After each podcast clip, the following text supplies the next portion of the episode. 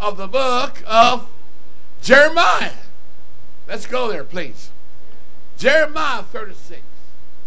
I am excited to be in the house of God. What better place to be than tonight in the house of praise? Chateau of praise. This is one of the greatest Bible studies you've ever had in your whole life. This one here, you can't forget this because you, if you do, you're going to miss the rapture. And this is honest truth. I'm not bluffing him, I'm not giving you a little amen. But tonight, but you, I, I, told the Lord I'm going to ask you, make you, give you a commandment tonight. Between now and Sunday, you must read the 36th chapter of the book of Jeremiah completely. Because I can't read off tonight.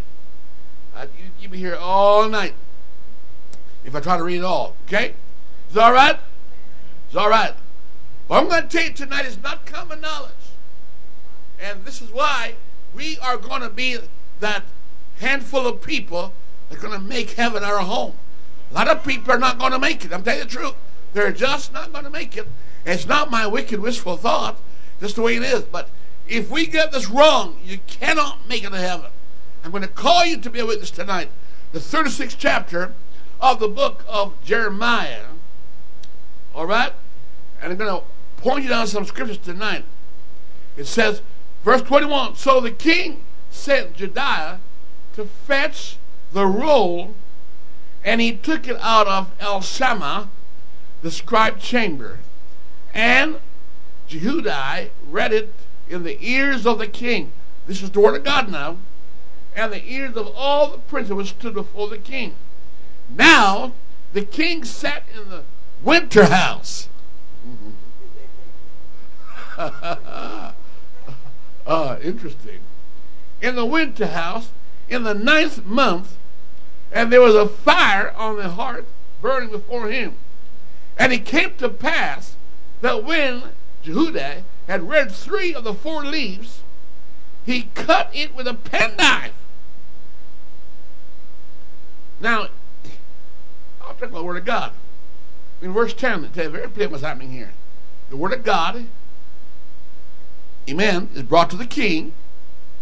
And when he heard it, verse 23, it came to pass when Jehudi read three of the four leaves, he cut it with a penknife and cast it into the fire that was on the furnace or the hearth until all the rolls were consumed in the fire that was on the hearth. Yet they were not afraid nor rent their garments. I mean, weren't afraid to do what they did. Neither the king nor any of his servants that heard all these words. Nevertheless, Elanathan and Delilah and, and, and Deliah and Jeremiah and Jeremiah had made intercession to the king that he should not burn the roll, but he would not hear them. But the king commanded. All right? He commanded, it said here, and and Jerahmeel of Hamelech and Siriah, the son of Israel, or Ariel, which means Israel, and Shalima, the son of Abedil. I hope I pronounced it correctly. Don't get me for that. Take Barak, the scribe, and Jeremiah the prophet, but the Lord hid them. You want to hurt the writer now. Then the word of the Lord came to Jeremiah. He's in prison, by the way. After that, the king had burned the roll and the words which Baruch wrote at the mouth of Jeremiah, saying, Take thee again another roll and write it. Amen. Write it all the former words that were in the first roll, which Jehoiakim, the king of Judah, of Judah, had burnt. And thou shalt say to Jehoiakim, king of Judah, Thus saith the Lord, Thou hast burned this roll, saying, Why hast thou written therein, saying, The king of Babylon shall certainly come and destroy this land, and shall cause to cease from thence men and beasts. Therefore, thus saith the Lord to Jehoiakim, king of Judah, He shall have none to sit upon the throne of David, and his body shall be cast out in the day of the heat, and in the night to the frost. And I will punish him and his seed and his servant for their iniquity, and I will bring upon them and upon the inhabitants of Jerusalem and upon the men of Judah all the evil that I pronounce against them, eh, but they hearken not. Are you with me now? Therefore, then took Jeremiah another roll and gave it to Baruch the scribe, the son of Neriah, and wrote therein from the mouth of Jeremiah all the words of the book which Jehoiakim, king of Judah, had burned in the fire, and there were added beside these unto them many like words. You may be seated. Now, I want you to read that chapter between now and Sunday. Please. Don't worry about stumbling over those name pronunciation. That's all right. You're not you're not going to be held guilty for not them properly. But those names are there. They're names of princes and kings that were in Judah and Jeremiah the prophet because he prophesied truth.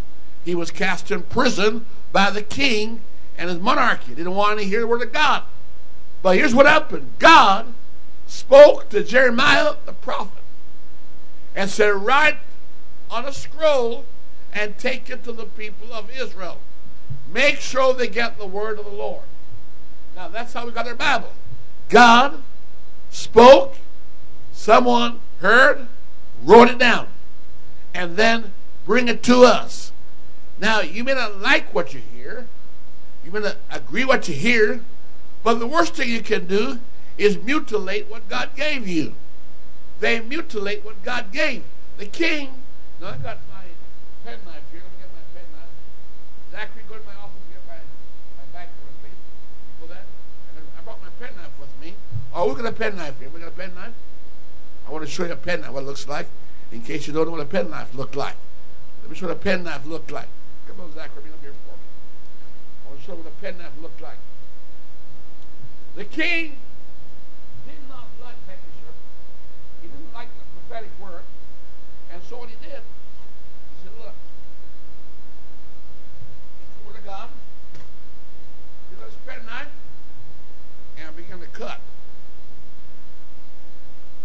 Begin to mutilate. Word of God, and went. And chop it up. That's exactly what I want to talk about here tonight. Now, when the king did that, what he hoped to have happened that he would silence God, silence the prophet, and the rest of Israel wouldn't hear. And he tossed it in the fire. Well, God saw what he did. God saw the mutilation of the scripture. And so God said to the scribe, Go tell Jeremiah the prophet, I saw what took place. Now I want you to do me a favor. I want you to rewrite everything he destroyed. I want you to write it and add to it that I said. He will not have a seed to sit on the throne of David. By the way, his death would be one of disaster. He's going to be not held in reputation. He'll be con- contempt to God of the people when I bury him. Now, here's what happened. We today are not the first people that plan to mutilate what we don't like. I don't know if you ever turn, because tonight I'm going to make you a Bible student tonight. Turn with me to Matthew chapter 1. In Matthew chapter 1, I want to show you the danger of men today doing what that guy did. Now, they may not use a penknife but they use a pen. Are you with me? So they may not use a pen knife, but they use a what? A pen. Does the same thing. If you tamper with a check that's pre-written, it's a fraud. You cut piece out or add to it. Now, if you're the rightful owner of that check, you got to sign it twice to say you authorize that change. Now, this king is the son of Josiah.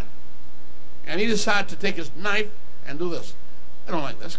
click, click, click, click, and cut it up. Rather than change, you try to change the Bible. Try to change the Word of God. Now, how many of you ever take the first chapter of the book of uh, Matthew and look at it?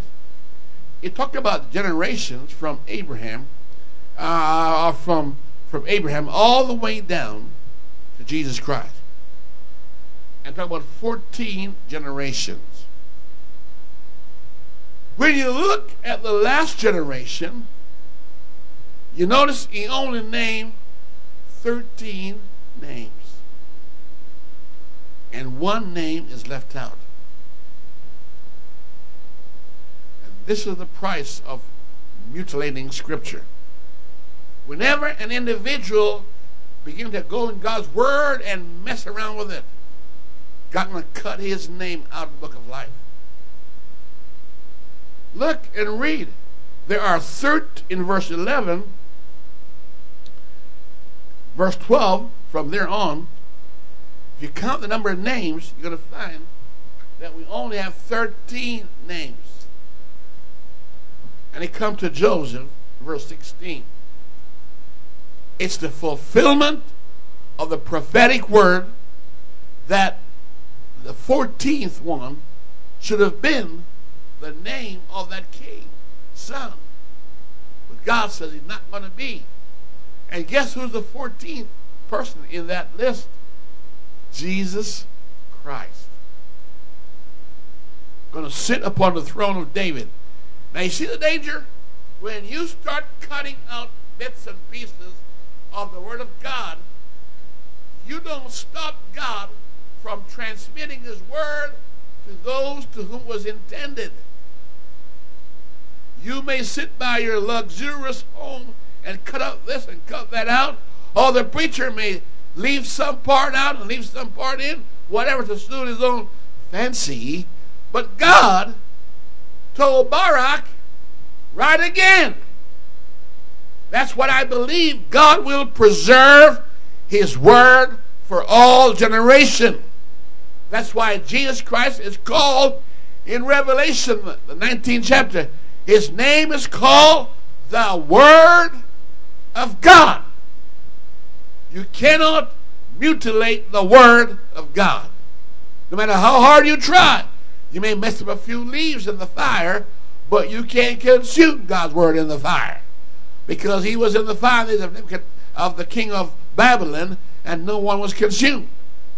Also, we know the Word was made flesh and dwelt among us, and they couldn't defile it. It still came back to life. So, I'm going to say to you tonight that you need to realize that there are some changes taking place in your world, and new generation of Bible, and new generation of so-called professing Christians, and new generation of professing preachers and teachers are in and on the market today that do not know God, obey not the gospel, and don't have the right Bible. Think about it. Let me show you some things that you don't know. And here's where you're going to school with me. Now I know you know you will not do this on your own. I don't have my pointer here with me, but I'm going to say this to you right now. I'm going to say this to you. You will not do this on your own, except an instructor or a good pastor who know what he's talking about invite you to do what I'm going to tell you to do. So all the churches in town are not going to do this. I don't care what church you go to, they are not going to do what I'm going to show you tonight. And they will not point when I show you tonight how that king tried to mutilate the scripture. Thank you. Got my steak. Now, look very carefully. When I talk about, I want to show you some things that are taken out of our Bible. I'm going to show you how it is dangerous what happened and how they don't plan to help you, but plan to damn you. If I change the writing on the check, I change its values. If I change a contract, I change its worth. I change its authenticity because I devalue it. It is a contempt. It's a fraud. The moment is tempered with by someone without authorization. Now, let me get some background history here. Starting from Moses, we have the law, the prophet, and the Psalms. In Israel, God had a people called Israel in Egypt for 400 years plus. Then God sent Moses down there to bring them out. After 10 divine miracles, Pharaoh let them go. Pharaoh said, Go. Now, it was only done after three things happened a lamb was slain, a name was revealed, blood were applied, and the Lord says, It's time to go for a walk.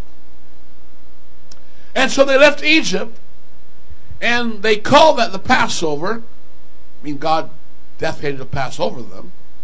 They were baptized unto Moses in the cloud and in the sea. The 10th chapter of First Corinthians, looking back in reflection, Paul talked about it. All right? And it said they were baptized in the cloud, in the sea, unto Moses. In the sea, in the cloud, and that constituted the Passover. And then they traveled for 50 days to Mount Sinai and at Mount Sinai, they built a tabernacle. Now we know Israel is saved, not in Egypt. Israel is saved out of Egypt. How? When they offered the blood of the Lamb, then they were baptized in the Red Sea and in the clouds. And when they get on the other side of the baptism, that's when they were saved from the wrath of Pharaoh. Now, they traveled 50 days to Mount Sinai, and there God gave them a tabernacle, which Stephen called the church in the wilderness. That's the church. There was no modern day church there. That was the only church there was we know of in the Bible. The church in the wilderness. And while they were there, God gave a plan. In that plan, God said, Here's how you build it. And God put boundaries. And God used that tabernacle church to maintain their salvation. It was not given to save them now, but to maintain their salvation. They were saved from Egypt. Now they must maintain their salvation until they get to the promised land. Now, look what happened. They're organized. In the organization, God developed a place called the Holy of Holies, which only once a year the priest could go there. The holy place, which he goes in every day. Outside of that, we have a laver of water where they had to wash before they go inside that holy place. And there was a brazen altar where they offer sacrifice every day. The fire never goes out. There's one gate to that church, one door to the holy place, and one veil behind which was the Ark of the Covenant. And God said, Israel, that's your church. And God says, three times a year, all the men must come before me in the month of the Passover, Pentecost, and the Feast of Tabernacle. You must come before me. And don't come empty, by the way. Now, before those times come into being, God gave Israel a priesthood. That's called the Levitical priesthood or the Aaronic priesthood, under which Israel is told how to live a life of separation from all the nations around them. Now, they don't see God. All they see is the manifestation of God, a cloud. Pillar of fire by night and a pillar of cloud by day from the heat of the sun. That's all they see. And God speaks them through Moses and Aaron. Now, God gave them, uh, look at this here, that they should do this a burnt offering, meal offering, peace offering, sin offering, trespass offering. If they sin, they must bring a trespass offering or a sin offering. If there is no sin that they're dealing with, then they have peace offering, meal offering, and burnt offering. That means, if you look at my diagram here, the way to God is from what? Trespass all the way up. That's the way they, that means you're admitting you're a sinner. You got sins. Now, whenever they offer their first two, trespass offering and sin offering, when their knowledge of sin comes to them, they must come to the tabernacle. Come to the gate, meet a priest who represents them, and take their sacrifice to the brazen altar and offer it on their behalf. When they do that, then the priest and the people know that they are forgiven. By that obedience to that formula, they have forgiveness. And this is what they do every year until Christ came. They do it in the wilderness, and they do it also when they were in the promised land. Now look at it right now. The priest would come and offer on their behalf, and then go home feeling good. It's the blood of bulls and goats. Now, the only sacrifice that had no blood in it would be the meal offering. That's from the wheat of the field. Now, when they did this church, they used the word forgiven. In your Old Testament scripture, the word forgiven is used very frequently from Exodus on. The word forgiven is not used in Genesis, not even mentioned. But from Exodus on, God said, It shall be forgiven if they obey the formula that Moses' law gave them. Now, I'm going to talk to you about something here. All the time since Moses to Jesus Christ, about 1500 years, approximately, they have never seen God in person literally. They have been through several names for God, like Lord God, but the name that was more prominent to them is in Deuteronomy 6 4. That name is called Jehovah. That's the covenant name they know. So, really, when they have blood and the name and the tabernacle, they could be forgiven. Jehovah, I'm the Lord that forgiveth thee. He forgive. Now, if you forgive someone, it doesn't mean the record is clean. The record remains. It's like a parole. You can be parole is a forgiveness plan. But the record is still there. You tried to cross the state, it showed up. But I was forgiven six years ago. Sorry, sir. The record is still here. Forgiveness does not purge the record. Forgiveness does not blot out the record. Forgiveness does not erase it or bury it. It just covers it. Now, other forces can use it against you, but the one who forgave you will not use it. Because they gave you the words I, I just pushed ahead, but you got a record there.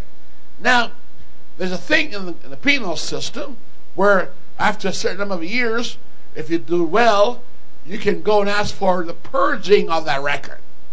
And they might do it. Now that's gone beyond forgiveness. What they've done is now purge that record and it cannot be found. So all through the Old Testament, under the Levitical Aaronic priesthood, Israel were familiar with the term Holy Spirit. Psalm 78.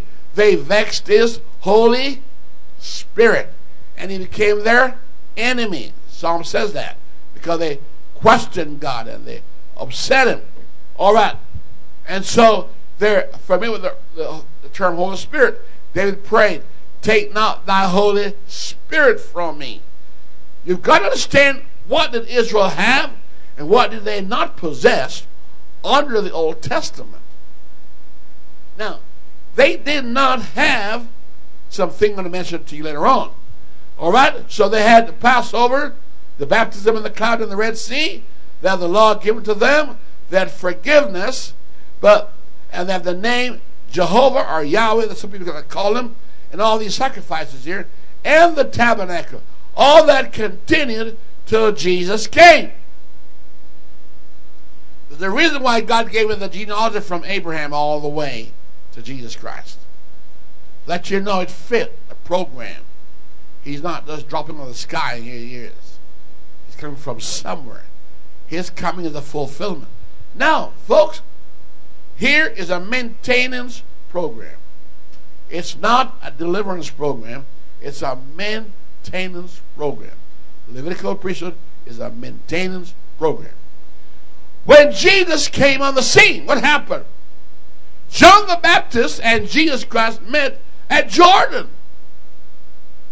John represent the Levitical priesthood, the ending of it, the last of it, the last prophet, the last Levitical priest. His father was not the priesthood. Tells it very plainly. Eh? And Jesus Christ is from the tribe of Judah. He's called Shiloh. And when John and Jesus met at the baptism of Jordan, Jesus said it behooves us to fulfill all righteousness. Meaning Isaiah 40 and Isaiah 35. They're fulfilling those scriptures. So what happened? John literally said, My ministry must decrease. The Levitical priesthood ceased to exist. And the Melchizedek priesthood in the seventh chapter of Hebrew now begins. John is off the scene, and now what you have is the Melchizedek priesthood in the person of Jesus Christ. John called him the Lamb of God. Behold the Lamb of God. Now, this one body is going to fulfill all that this Old Testament plan represented. In one body, God would once and for all redeem. Now, you know what Jesus did when he was on earth? He was forgiving sins. And they attacked him and said, Who is this that? Who can forgive sins but God only? So I want you to know who you're dealing with. I got power down here to do what I used to do before. They didn't realize that Jesus Christ in the Old Testament showed himself several times in angelic body. In the nature of angel, men call it theophany. I don't know where they got the word from. They call him theophany, but God in the angelic form. Manoah saw it, Jacob saw it, and others saw that. Abraham saw him too. And so God would come in that angelic form and would show himself. But in Bethlehem, God came in the nature of Abraham. Hebrews 2 12 to 14. The nature of Abraham. Called himself the last Adam. 1 Corinthians 15 40 to 45. Talk about it. And said, I am the Lamb of God that will take away the sins of the world. In other words, in that body, Christ is our Passover. First Corinthians says that. Chapter 5, verse well, 5 to 8 says about he's the Passover. How is he the Passover? Because he was the Lamb of God. now, so when Jesus died on the cross, he ushered in not Levitical priesthood, but, listen now, Melchizedek priesthood. A priesthood that never ceases, that is forever and forever. What is Jesus Christ bringing to the table that we didn't have before? After all, we have forgiveness back here. We have blood back here. We, come on now. We have church back here. What do you mean you're going to build a church? That mean you don't want the one we had back here? Obviously doesn't want it. Why, why is he building one? Because this is called the church in the wilderness. And that church became the temple in Jerusalem. But said, I will build my church. What he's saying then, I don't call that my church back there. So I will build my church. And so, what we have when Jesus Christ came is something not found in the Old Testament. We find there is a body, a nature, a name, a special blood, a circumcision without hand, a birth, and a sonship. Not to be found in the Old Testament. Now, if I, as a scribe of today, scientific school of religion and theology, go into the New Testament and begin to rearrange the furniture of God's New Testament tabernacle, I'm going to end with a problem. If I look for concordance with what God started and now what He's doing, I'm going to find discordance. Discord. Not concordance, but discord. In other words, I just proved to you that there are 14 generations and 14, but the last one says 13. And if you're not careful, you say, well, the Bible made a mistake. It said there are 14, 14, 14. Well, it's not true. That's thir- 14, 14, 13. And then Jesus Christ is mentioned. And if you, don't, if, you don't, if you don't understand the message, he is the 14th one. Joseph was the 13th, and Jesus is the 14th. But you would know where that came from. And if you cut that scripture up there where, where that man took his knife and cut the scripture out and tear it up, and you rearrange that, and you won't know what this all, how it connects. Hello? Give an example. Satan had a good idea to utter it our lives. Sin came in this world not because of fornication or stealing or adultery or even sodomy. It came in this world because Satan came and heard what God said. He knew what God said. He questioned it. He questioned the interpretation. He questioned the meaning of it and the purpose of it and the wording of it and suggest a change of it, an altering of it. And put one word in there, not. He may not use his knife, but he planned something different. He added. A knife cuts away, but a pen adds. Satan's tongue became his pen. He says, What? The first thing a snake does when he sees you, he sticks his tongue out there. That's where he senses what goes on. That's how he controls the environment with, with his tongue. And that old dragon stick his tongue out and lied. Notice, notice he got a forked tongue. Hello? That V. Not for victory. It's for victim whatever he messed with that, you know, it's not a tongue that hurts you, it's a, it's a, it's a venom in his teeth afterwards. And so he said, not surely die. Adam and Eve bought into that. And what happened? Ever since that time, every sin in the world, I don't care what you call it, came from that one incident. Somebody changed the word. When that king took his penknife and mutilated scripture and threw it in the fire, what he's saying is, I don't want Israel to hear this or read this or know this.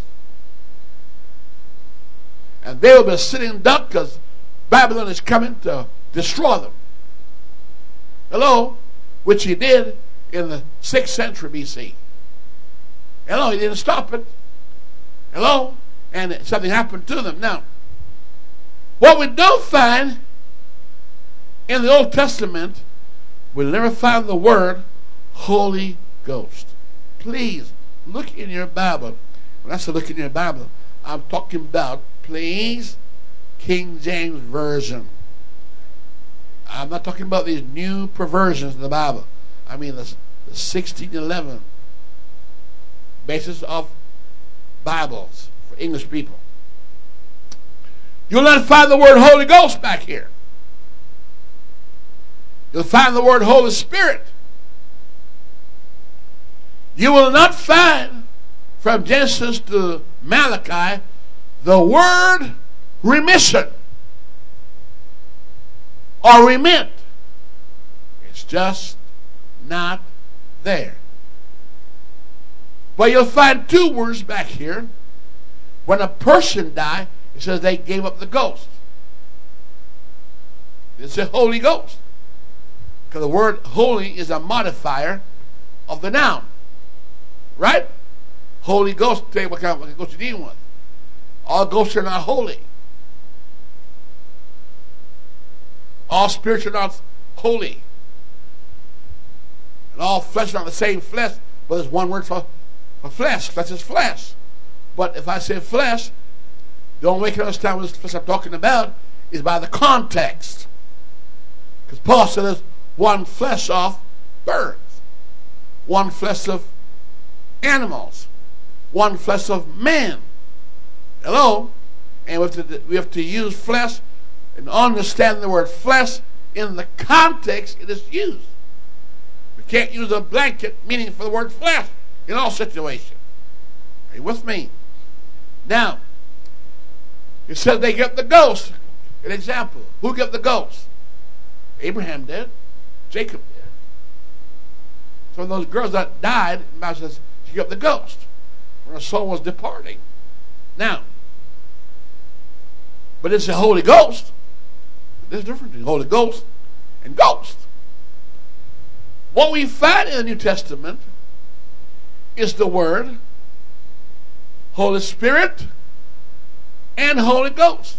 And sometimes used in the same chapter.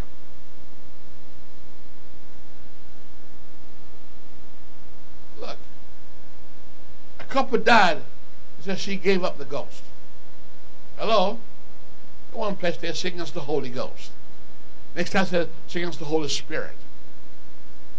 Now, you have to use those words in the context. So, circumcision here is one word, but don't mean the same thing in both dispensations. In the old, it means a knife is out. But every believer, male and female, are circumcised, but not the way they do in Africa for women. No. Hello? The difference. A circumcision without hand. There's one with hand. I got a spirit. You got a spirit, but it's not a Holy Spirit. When you look at this Bible here, forgiveness is prevalent in the Old Testament. But in New Testament, we see two words used forgiveness and remission. And they're not used interchangeably, they're used distinctively. They're used with purpose. And if you don't get the purpose and change it, you're going to have problem. Let me explain that to you. Here we have forgiveness of sins. Here we have remission of what? Sins. Are they the same? No. Forgiveness of sin, you're always going to be reminded in remission of sins, there is no memory of sin. One is covering of sin, and one is removal of sin. Blotting out, erasing, burying it, getting rid of. There is a difference. Now, I got a picture to show Trinitarians like to draw a triangle, so I used their method, what they used. The, you know, the Pythagoras triangle they used. So I'm not, I'm not afraid of their Pythagoras theorem argument. Uh, the pinnacle is God is a spirit. John 4 24. Is that correct? God's a spirit. A full thousand years, that's what he always has been. God is a spirit. Invisible, indivisible, immutable, unchanging, incomprehensible. God is a spirit. He said that. The spirit has not flesh and bone. Genesis 1 1. Spirit of God move upon. This is the Holy Ghost, the Spirit of God move. Right? There's no need for a ghost in chapter 1 1. Now, when Christ came in incarnation, First Timothy 3.16, God manifested the flesh. That means God was a spirit manifest in flesh. The word manifest means show, reveal. And so God revealed himself in flesh, in the nature of Abraham, calling himself the last Adam. Bible says that. And for three and a half years, he ministered. But actually, he spent 33 and a half years on earth. At the end of that three, three and a half year ministry, he died, and the Bible says, from the sixth to the ninth hour, there was darkness. Then he gave up the ghost. Like everybody who dies, he gave up the ghost. Because he's dead. They told Pilate he's dead. Take him down, he's dead. Bury him like everybody else. After three days and three nights, he, gets, he rose from the dead. Is that right? Now, the Spirit God went back into him and he came back up. Now he's called the Holy Ghost. I will not leave you comfortless. I will come to you. Here, he's speaking of himself in a twofold manner. He said, Look, even the Spirit of truth that the world seeth not, but you see him and you know him. I will not leave you comfortless. I will come to you as what? The Holy Ghost, which is Christ in you, the hope of glory. Hello? The word Christ means Messiah. So Christ in you means the Messiah in you, the hope of glory. So, what I'm saying here is that if we deny that Jesus Christ is the Holy Ghost, then you're denying two things that He died and that there was a resurrection.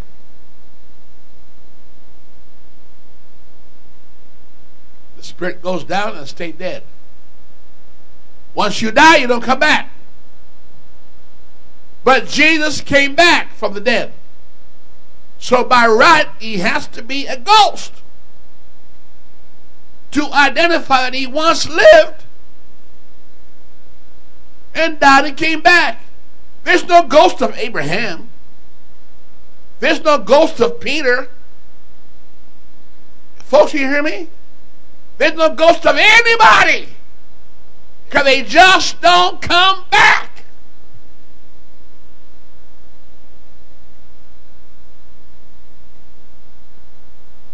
And he came and he breathed on them, John 20, 23.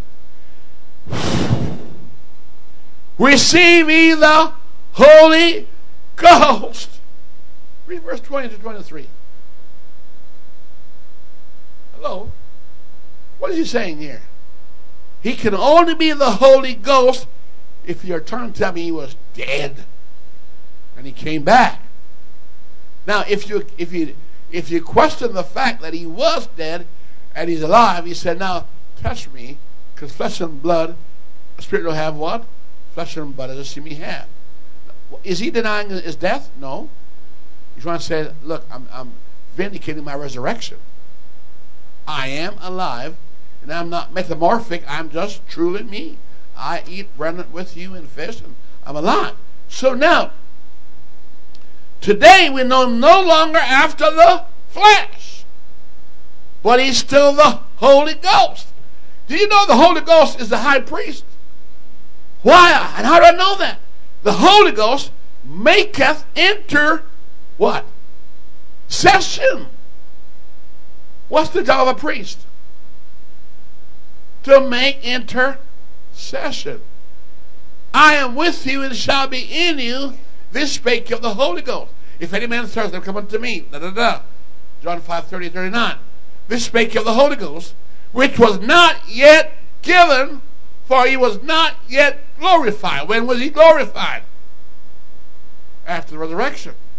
Now, it's important you to understand this. So if I go in the Bible and I go to Acts 2 and verse 4 and take out the word Holy Ghost and put Holy Spirit, what have I just done? Peter preached that this Jesus is not who? David. David's sepulchre is still here. He's dead. And this ghost I'm preaching about is Jesus Christ that came back from the dead. The entire ministry of Jesus Christ hang on one thing. Not that he died because he ain't the first guy to die. Not that he got beaten up. He was not the first guy that beaten up and nailed to the cross. In fact, two more guys did it with him. Hello? Hello? And they all three died. All three got buried, but only one came back. And all the kings of the Old Testament died. None came back. All the mighty men died. None came back. The only person that ever came back is called the Holy Ghost. That means one from the dead. And you say, I don't like that. Then I'm saying, you know different from the king? I don't like that word ghost. Too spooky. Scare people away. Well, it's no different. I'm saying to you by some politicians saying to people, pray. You may use the word God, but never don't don't name him. Don't tell me which God you're talking about. Could be Krishna. Could be Shinto. Could be Mohammed.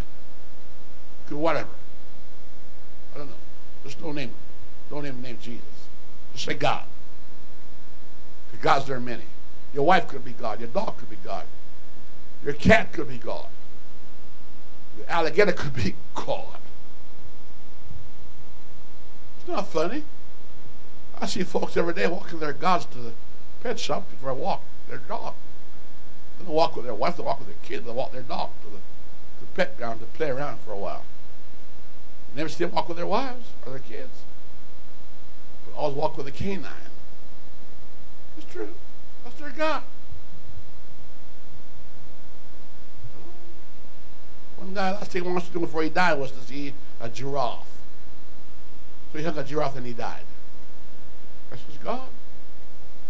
Strange but true. Now, folks, look here. 4,000 years, baptized to Moses, almost. 2,000 years, baptized to Jesus Christ. What we notice here, in the Old Testament, they have forgiveness, but never remission of sins. Where do you know that? In the Inner Testament, they don't have remission of sins. All they have was forgiveness. If they had remission of sins, then there was no need for John the Baptist's disciples to be rebaptized. There would be no need for Apollos to be rebaptized because he was baptized at John baptism. And John couldn't grant remission of sins because there was no shedding of blood. How could he? But he came to give knowledge of it. To tell you why we baptize people. To give you understanding of it. That's his job. A priest to teach us the way. So when you compare the two, Jesus Christ was forgiving sins on earth, wasn't he? Now, I'm going to shock you now. You say, well, Peter was, was Peter saved? Walking with Jesus? Absolutely not. And yet I could say yes. Yes or no. He said, Peter, when you converted, what does that mean? He's not converted. You convert sinners. That's what John said. you convert sinners. And yet they came to the Lord, even though they were submitted to us. Were they saved back then? If they died on this they would have been. Because they met one requirement. They met John's requirement, and the next one was that to believe that Jesus was the Messiah, otherwise die in their sins. Even if they kept the law. The Pharisee kept the law, but never believed Jesus was the Messiah, and so they would die in their sins. The guy on the cross, how was he saved? On the New Testament? No. No. The Lamb was right there beside him. And he said, I have power to forgive sins on earth, and he forgave him. But nobody else can claim that. You do that, you're a fool. It's not going to work. Don't try it. You may do it for a while, but you get out of the face, it's going to be hopeless. Now, in the Old Testament, it was a Levitical, priesthood. In the New Testament, it's a Melchizedek priesthood. The Levitical priesthood could not grant remission of sin, could only grant forgiveness if it was not willful sin. Willful sin, we stone them. Sin of ignorance, you forgive them if they acknowledge their sins. Now, Melchizedek, under this system, there's a Lamb of God. That Lamb is the man Christ Jesus, his body. And if you want to understand this very clearly, you only to read Hebrews 10. It's very plain. And the whole 10th book of Hebrew is to compare the two systems. It'll show you the old plan and the new plan. What one, one could not do and what one absolutely does and do more than required. Now, look at this here. The blood of bulls and goats couldn't save us, but the blood of Jesus Christ can. One was law, one was grace. They're not in competition. They're two different systems. One defines sin, and one get rid of sin. Hello? And so, Holy Spirit, God's Holy Spirit will not strive with me. It says, My spirit will strive with men. This is my ghost won't. Hello? The Holy Ghost is putting up with our sins. His Holy Spirit is not putting up with our sins. Ananias died when they lied to the Holy Spirit. See, he did not to man, not to the Holy Spirit. He died. All right? Now, if you ask, the question, you know, Abraham and all those lied and, and they survived. Why did they survive? There's a difference in where they lied. But that's not my purpose today. So, our Old Testament is God who hid himself. Is that proof? Isaiah 40 talk about it. God who what? Hide himself. All right? Isaiah 40, I believe, says, art God that hide thyself, O God of Israel, the Savior. In verse 15, Isaiah 45, 15. So here we are in the Old Testament. God hide himself because man first started hiding himself. Then God hide himself afterward. But we first start hiding, hiding ourselves. Adam first hid from God. And now God's hiding from all of us. You don't see him anymore. Why? Because he's hiding from us. Our sin separates us from God. And when Jesus Christ came, he was God with us. The only time they know that God exists is a prophet or priest or a king. They can't see him. He won't even talk to them. He won't even talk to them. Individually, never. When he came down, complete opposite. They could touch him, grab him, push him, shove him. Do what they want with him. God with us, Emmanuel. Not hiding, but God with us. And then, after Pentecost, He's God what? In us. Christ in you, the hope of glory. Look, the blood of Jesus Christ made that possible. So now, in the old, they had the Passover on the name Jehovah, or YHWH, where circumcision was with hands. And we see in the New Testament is communion, the Lord's Supper. Because we were never in Egypt, we were in the world. So we don't need a Passover. Why would I need a Passover? I'm not in Egypt. But I need a Lord's Supper, a communion, because the communion is where it has the blood of the what? New Testament for the remission of my sins. Here it is right here. In the Old Testament, I'm going to pass over. In the New Testament, we got the Lord's Supper. Difference. One is an actual feast, and one is a memorial feast. And the whole purpose of the, the Lord's Supper is to prove that he died and came back. What good is his death if he stayed dead? Well, he's not the first one to die, Jesus. So what? What made Jesus unique is the resurrection. Not even his birth, like his resurrection.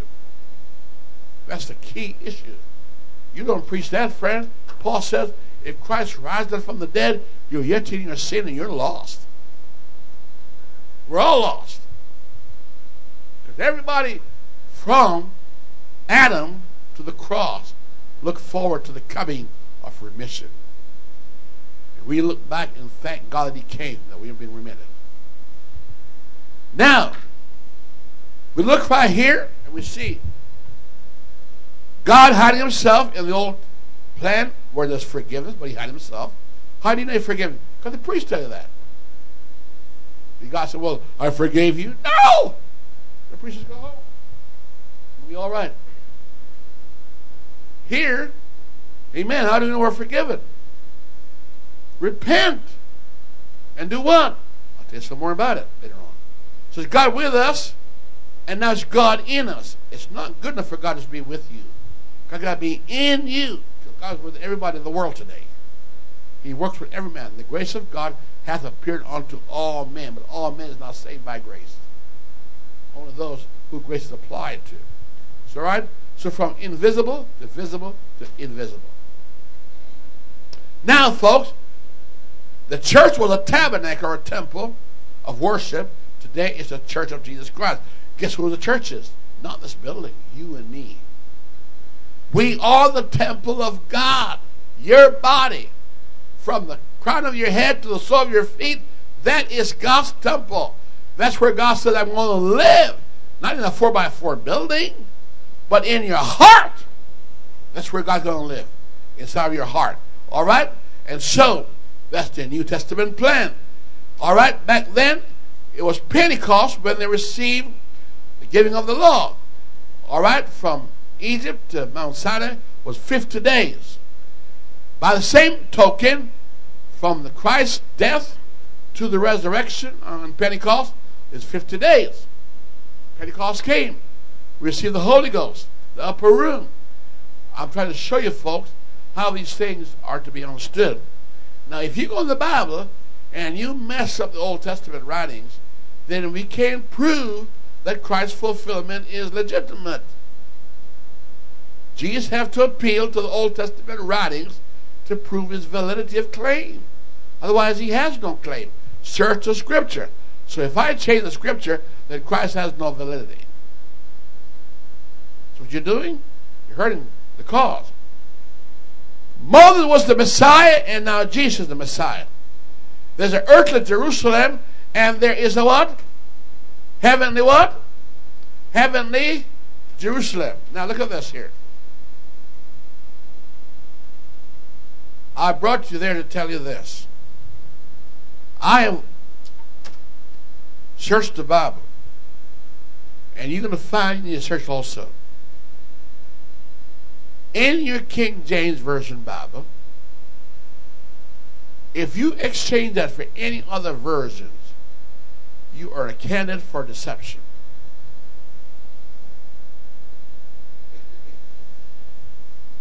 Here's the history.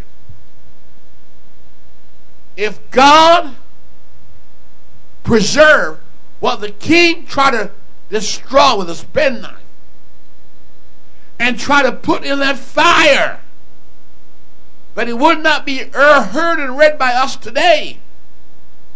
You cannot prove to me that any scholarship or any brainchild is strong and big enough to destroy the entire Word of God that will not survive from generation to generation. Who has that power? Not even Satan. Not even Satan. In fact, the Bible says Satan plans something different. It didn't say change where it says it plans something different. Now, I yesterday before I talked to you, I've checked every version Bible I can check to make them tell the truth. And everyone I checked, they have made tremendous changes. I cannot find the word Holy Ghost in of their Bibles. It's just not there. You can go on your Google and Google with Brother Google and see if you can find the word Holy Ghost. I'm challenging you to do that. You better do that. Nowhere in these New Version Bible can you find the word Holy Ghost. They purge it with their pen, which acts as a penknife.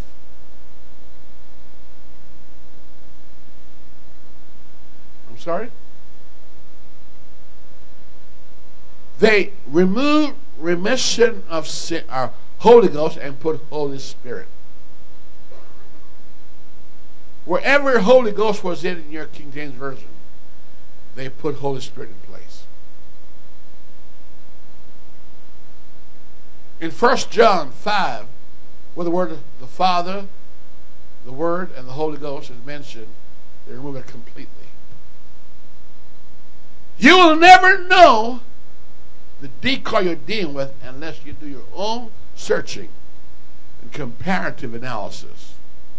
If you don't, I'm telling you, you may find you have a bogus contract that God will not recognize.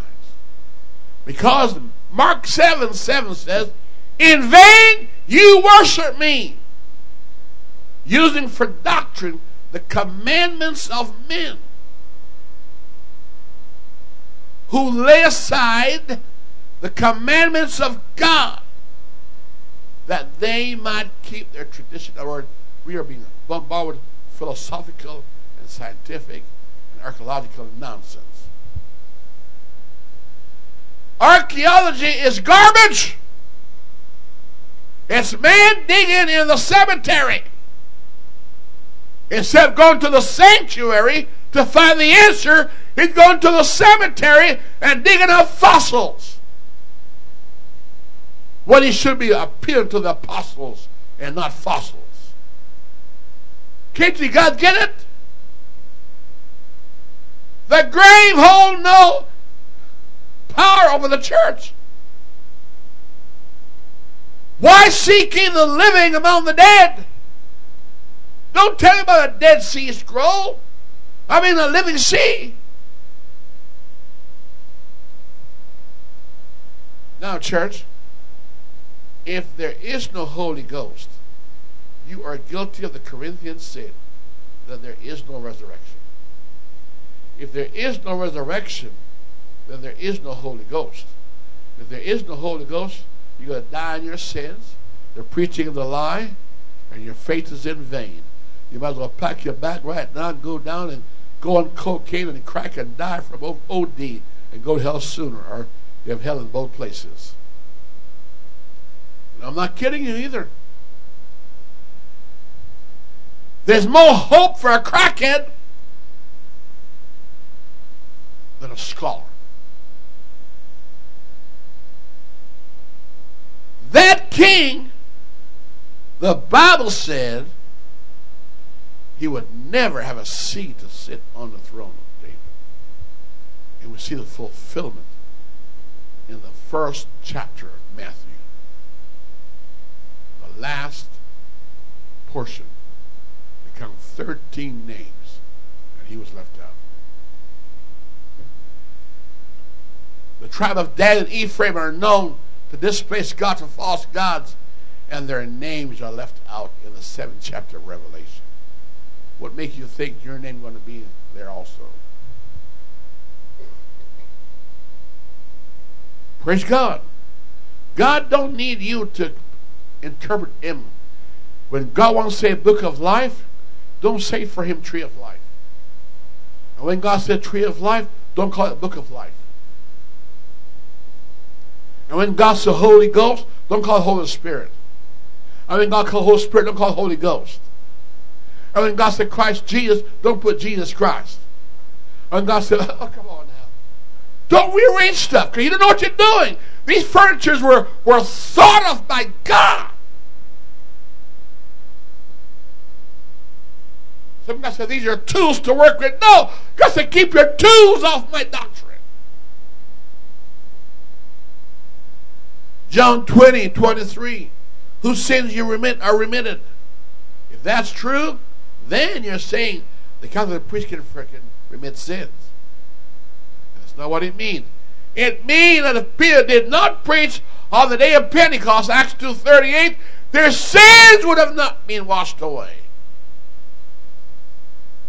Baptism is not extra load, church. It's to give knowledge. I want to point some things out to you here. Amen. Number one, remission of sins is not forgiveness of sins. When you have cancer in remission, I mean, the evidence is gone of the malaise. Holy Ghost means you once lived and you died. And there's no Holy Ghost anywhere except one Jesus Christ. Holy Ghost means you came back to life. Any other ghost you hear about anywhere on earth is a lie, it's hypocrisy, it's a witchcraft, it's seances, it's falsehood. When a man dies, he stay dead. He can't come back. As the tree fall there, he lie there, stays. Well, uh, I saw my grandma last night. You didn't see your grandma. That's a lie. She can't come back. Hello? Uh-huh. No way. The devil impersonate people. Lying dreams, diviners. Number one, John came to give knowledge of salvation by the remission of sins. It's very important. Call there, please, on the board. John 1 77. John could not give remission of sins. John came to give knowledge of it. That's his birth purpose. Number two, Matthew 26 28. All right? Christ came for the purpose of providing provision, blood for remission of sins. It had not yet happened, so he couldn't do it until he's first dead. That's why nobody ever baptized in Jesus Christ's name in the four Gospels. Nobody. Because he's not dead. And Paul says, if Christ has risen not, then why are we baptized for the dead? For a dead man? But if Christ be risen, he's not dead, he's alive. So these are not those plain words or semantics. Number three, John came to give us a mode, an understanding of how the application would be for me to achieve remission of sins. Come through baptism. You cannot confess and have remission of sin. It is impossible. Remission of sin can only and no other way be obtained except through literal water baptism by submersion and has to be in a name. If that name is not mentioned, then you're wasting, just getting wet. Mark 1 4, the mode, baptism of repentance for remission of sins. And there has to be a name. Luke 24 47. Church, I'm telling you, you don't get this right, we will end up in hell deceived. Luke 24 47.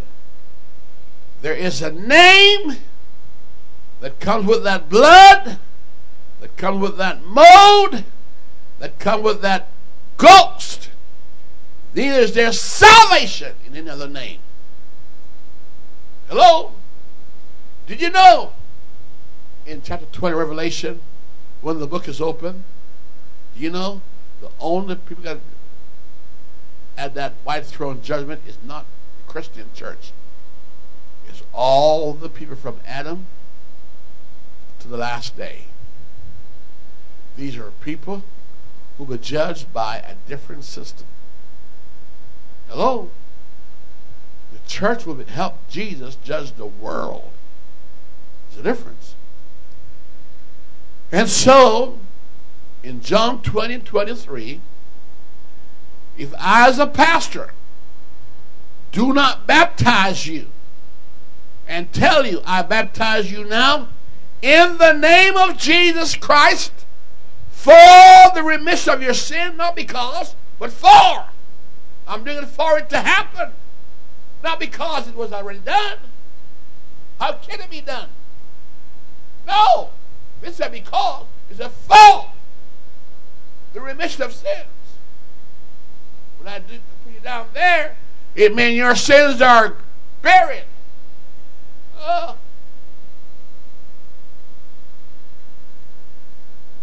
and when I bring you up, you come up without it. Now, some smart aleck Christian, well, you mean you, you never sinned since that time? Come on, you dummy. It's a foolish question. Look, the tabernacle was given to them to what? Maintain salvation. God has a maintenance program for people who's already born again. When you come to church, what thing you're doing? You're being maintained.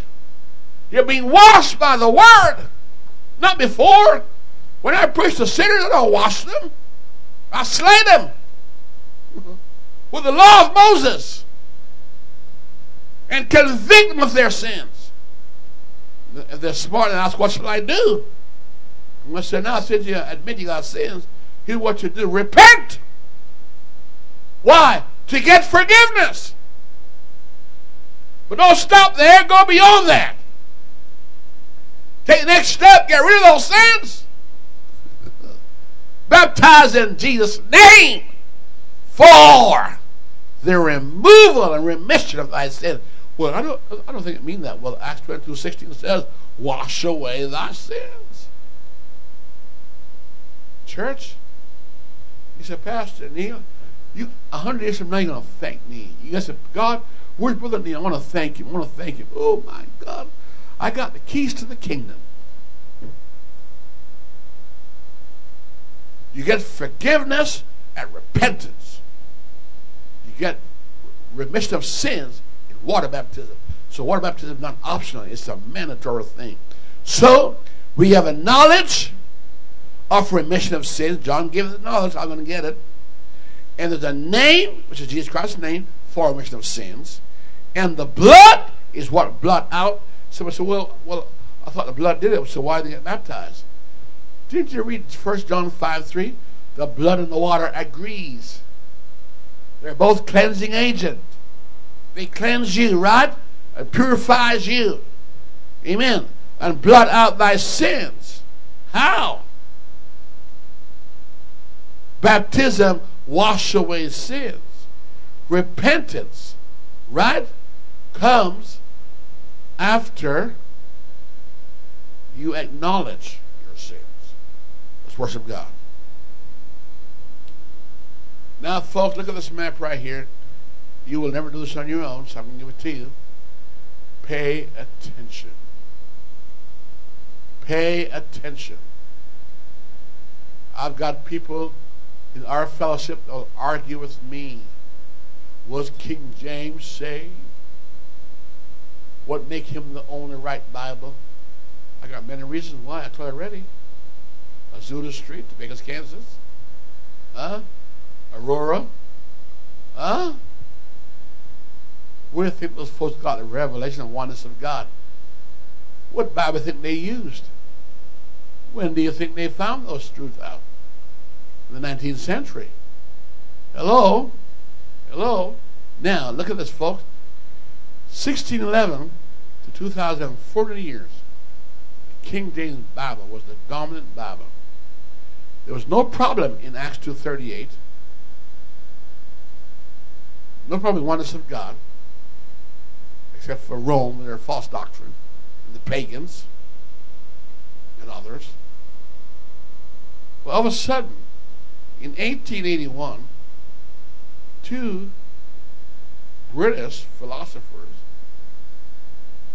Westcott and Hort, began to scoff at this version and brought into a world through their false teaching, 64 edition they're responsible for, that followed their teaching. And none of their teachings and editions agreed one against the other. That's the amazing part. No two translation agreed on anything. Isn't that amazing? Multiple choice convenience store. I told my wife today, there's a new Bible coming out now for the, the new huh, morale group.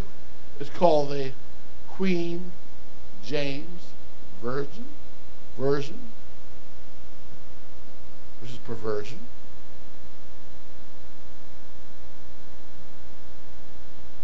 Does it matter who teach your kids? Yes. If, that guy and that girl have moral issue with human sexuality, don't teach my kid. Don't touch my kid. I don't care how good you are at music or anything you do. I don't care. You don't teach my kid because the spirit comes with them. In the ballet and the musical rend- rendering of all these art groups, most of these art people, they belong to a, a moral standard that will make the church go, oh, vomit. Well, they can and do do. You know, it's it's rough to teach your kids at home, but some folks, well, well, you know, well, well, you know, they're good at what they do, so they can teach my kid. Yeah, but do they touch your boys? Do they touch your girls? When you're not there, what do they do with your kid? Does it matter? Do you care what they do with your kid? You think your kid going to tell everything they do to them? No! Your kid will two chicken will tell everything they do to them. And think an older start telling others what they do to them. I won't go on the subject, but stay off it. But look at this right here. School of translation, none of them agree. And they all, but they agree in one thing though. You remember Pilate, Herod, and, and, and Herod and uh, and Caiaphas they became friends when they arrested Jesus Christ to kill him. They were enemies, you know, until they got Jesus Christ, all friends. They gang upon King James Version Bible. All of a sudden, we can't understand it. It's too archaic. Church, what's so archaic about the word Godhead and Holy Ghost and remission of sins? What is so, and all that those are not translation. Those are revisions. Those are interpretation. That's what they've done. They have messed up the Word of God. Praise God. But what, what they do is they give you these lame excuses for changes and brought in under the name of textual criticism, philosophical criticism, archaeological influences. Amen. And they're more smarter and greater. Isn't that why Adam and Eve got messed up? We're so smart. We're going to be as God. Tree of knowledge of good and evil. Church, does it matter how we how you got baptized? Does it matter in whose name? Does the method matter? Well, guess what? I know 1611 came from the right manuscript. These are These are garbage. Alexandria, Vaticanus, Sinaiticus, they're false. And then the rest of the guys follow that, and they all become deviants. Hello? Does it matter? In your Bible, Holy Ghost is mentioned 90 times, remission of sin mentioned 10 times, Holy Spirit 42 times, and forgiveness 54 times, but you can't find the word Holy Ghost and remission of sins in those other Bible. Does it really matter? Hello? Does it matter? Hello? I look in the Bible and I see reasons. Say, Lord, help us. We're in trouble. I'm going to close here. I'm not through.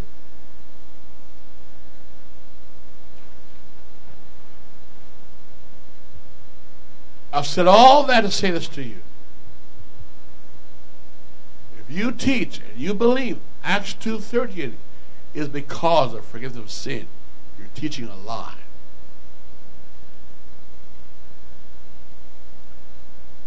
We don't get baptized because of forgiveness of sin. No. If remission of sins was here, Jesus would not have to die.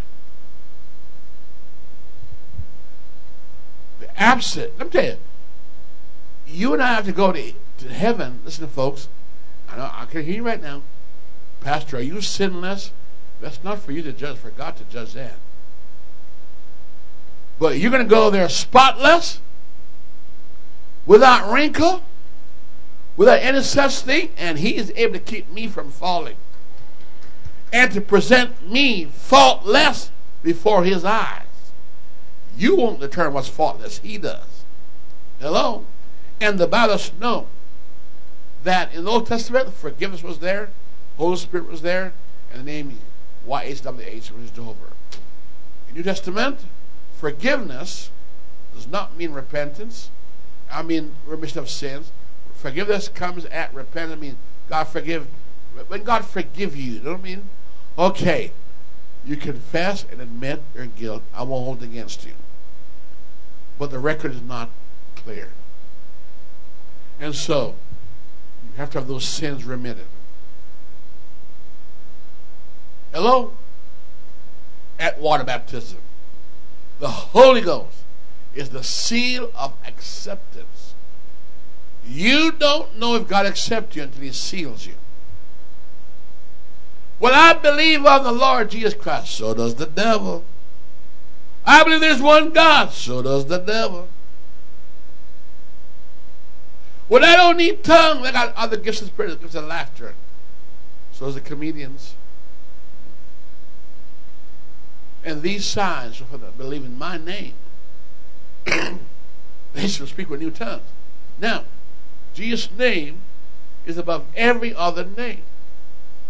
Please read Hebrews 10 and read why these people are making a mistake. Grave mistake. Now, I need to give this before you go because you didn't ask me, I'm going to tell you anyway. What the world is doing here here the worst telling you that you can't understand the Bible. They said you can't understand the Bible. These are basics right here. I'm going to ask you a question.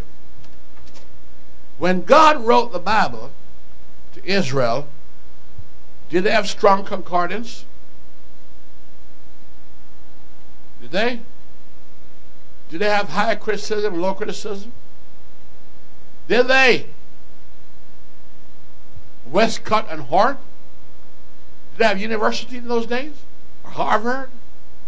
Or seminaries? Or cemeteries? Scholars? Printing press? Huh? And yet the Bible says that Elizabeth, John the Baptist's wife, lived blameless. Hello? I wonder how did they understand the scripture? Do they go down to the first stand to interpret it? Do they do that? Do they have a computer, iPod, iPad? Different versions to figure out what Jehovah is saying? No. The nation of Israel was an incubator, and they stayed right in an incubator, and everything they wanted to learn was fed within an incubator. No outsider were allowed to teach Israel. And when Jezebel came in, we end up with 850 false prophets. Huh? And when they crossed the border and brought in, uh, the landmark, what they brought in? Brass shield for gold shield. Did they not? Come on. And confused Israel so much that she didn't even know who the true God was anymore. But when Elijah asked who knows the true God, they couldn't even answer him. Well, tell me, guys, tell me. There was no Trinity back there. was Baal or Jehovah. But do you know what Baal means Trinity? Look it up.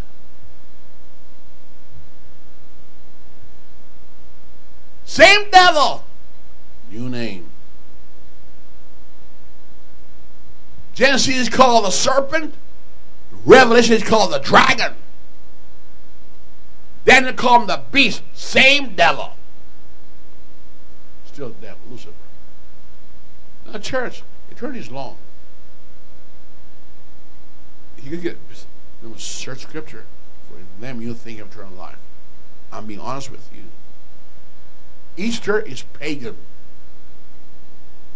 Yet all these churches have in their pagan services try to make Jesus Christ pagan. It's never going to work. We may do it down here, but he's not impressed. Go ahead. Say, well, well, my organization believes it, and my church does it. Fine. That don't make it right. Nehemiah 8 and verse 8 tells you how Israel understood the Bible. It's the priest. Malachi says the priest. supposed to teach them.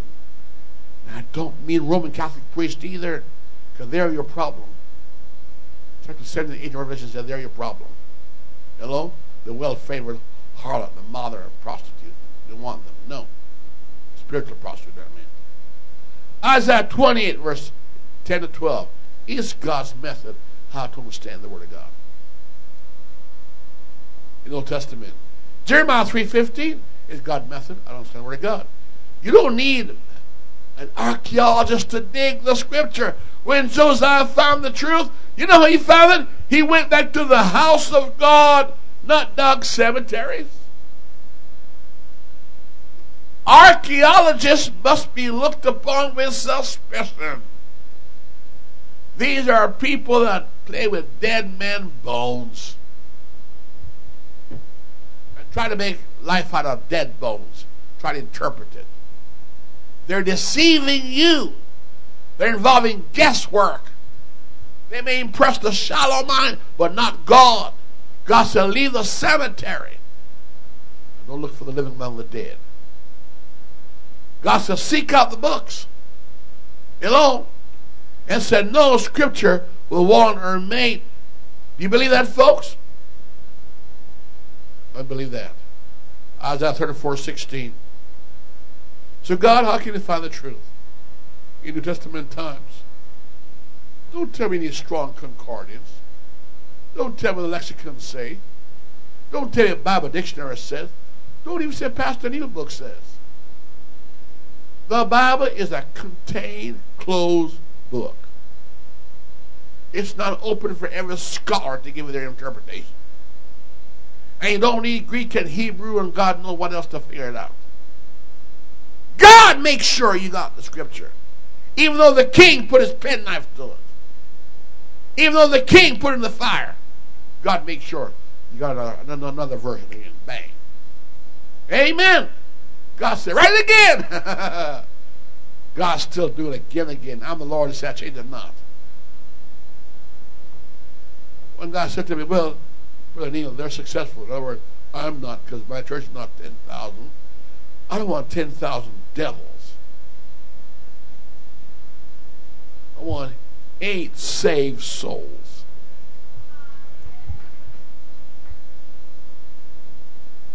Don't tell me what Google says, Strong says, and Vine says, and Scroggie says. I don't care what they say. And I don't quote King James either. I quote the prophets of the law and the Psalms. He was just given the, the, the care of making sure it's written. And In closing, God said, here's how you learn my word. John 5.39.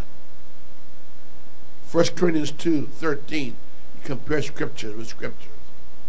2 Corinthians 13.1. My two or three witnesses. Every word must be established. Hello? Mark 16.20. God confirming the word. Matthew 28, 20, teaching them to observe. Church, I'm telling you, we're not deceived.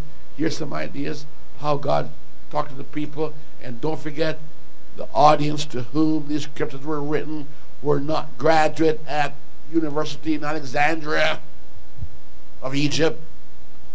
But now they never sat at the feet of Gamaliel. These were ignorant peasants, you know, pagans. But Paul converted with simple truth. Understand? He said, I came not with enticing words of man wisdom. Church, I'm telling you, don't you care what's missing in your Bible? 54 times. Amen. 30 times out of 54 times the New Testament have the word forgiven. All right? And 20 times in the Old. 90 times the Holy Ghost is mentioned, and it's all mentioned in the New Testament, never one time in the Old. Are you with me? Praise God. Holy Spirit mentioned in Isaiah 50 and in Isaiah 63:10, 63:11, Psalm 51, and verse uh, 11. I can go on and on and on, church. It does matter. Imagine me get my Bible my Bible to read. I'm hungry for God. Like the eunuch, I'm coming all from Ethiopia, coming to Jerusalem to find God, and I'm not reading Isaiah 53, I'm reading something else. Isaiah 59. Modern version. And Philip says, just a minute, let me join you, please. Can I join you, please? Let me get my strong concordance, what it says here. let me get my lexicon and figure out what, who he's talking about here. By the way, let, let me ask the, the Greek scholar, uh, I need hermeneutics to tell me. I think, by the way of tradition, it must have been a man called, maybe his name is Bar Jesus. Bar Jesus, and he's not the same. All Jesus is not the same. First, 2 Corinthians chapter what? 11 says that. You know what it says there? Know what it says? Look at that, folks. Let's write the right scripture here. 2 Corinthians 11 it says, all Jesus not the same. Paul says, Would to God to bear me my folly. All spirit not the same. Bar Jesus. Son of Sceva, watch them. Amen. You guys see this? You guys looking here? I cast you out in the name that Paul preaches. what a joke. The devil said, Look, Jesus I know, Paul I know, but who are you?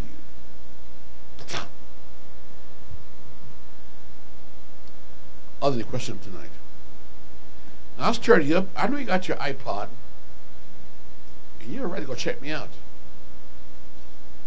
And I dare to prove me wrong. I challenge you. Tell me I'm wrong. You explain to me why all those Bibles leave out the word Holy Ghost. And change the name Godhead. I showed you before.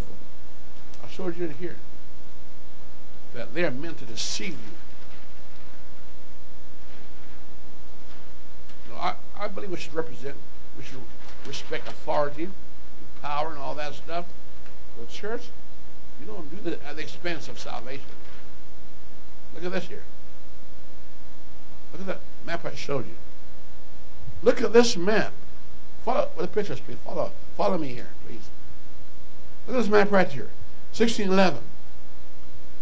1901, Topeka, Kansas. 906, Azusa Street. Huh? 1913, Arroyo, Seco. McAlister, all these came with apostolic message, reading the right Bible. They found the right apostolic faith. Hello? And then look what happened here. Amen. 1940, 1930, or 1918, somewhere there, we find the oneness of God, PFW, came into existence. After that, these false guys in the 18th century, by Westcott and Hort, with a lying teaching and doctrine, perverse. These men are perverse. Look up, look up their name, Westcott and Hort, perverse. Gnostics, pagans. Devil used them and brought these guys into existence. And now trying to dethrone what got established. Every church in town will mock this Bible. You can't even buy that Bible. You can't even find it nowhere. Does it matter that these scriptures are left out of your Bible? Does it really matter? I'm asking you, does it matter who teach your kids? Well, God does matter. God care who teach the church. He said, you allow Jezebel to teach my people and seduce them. Hello? If your kids are involved with some teacher or anybody who's not doing the right thing, put your kids out.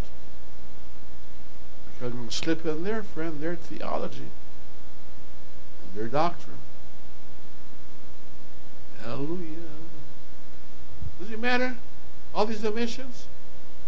It really matter? He said, well, I don't think so, Pastor Neil. You're just spitting air, hair, and oh, Pastor Neil, what's wrong with you, man? Smart enough, Pastor Neil. Get smart. Yeah? I rest my case. But my title is tonight Penknife in your Bible. You ready? The man in the 36th chapter. And so help me God, the days of Noah, son of God, perished because they're compromisers. They took side with the sons of men and didn't stand with the boat building program. You know what happened to them? They drowned. Church, Jesus warned careful. You be careful. Thank God for a true church. Thank God for a Bible teacher. You know what God's going to teach you? Jeremiah 3.15. I give you pastors, not lexicon. Don't take these lexicon and judge a preacher. Ooh. And Scroggie and all that book stuff and all that. Those quackery on uncensored program on television, all that stuff. They're not censored. They tell what they feel like. And nobody screen it. We got censored word here. The day we have to leave this book to interpret it, we're in trouble. Are there any questions on this side?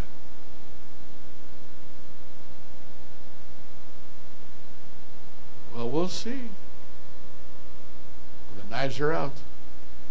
How on this side? Yes, sir.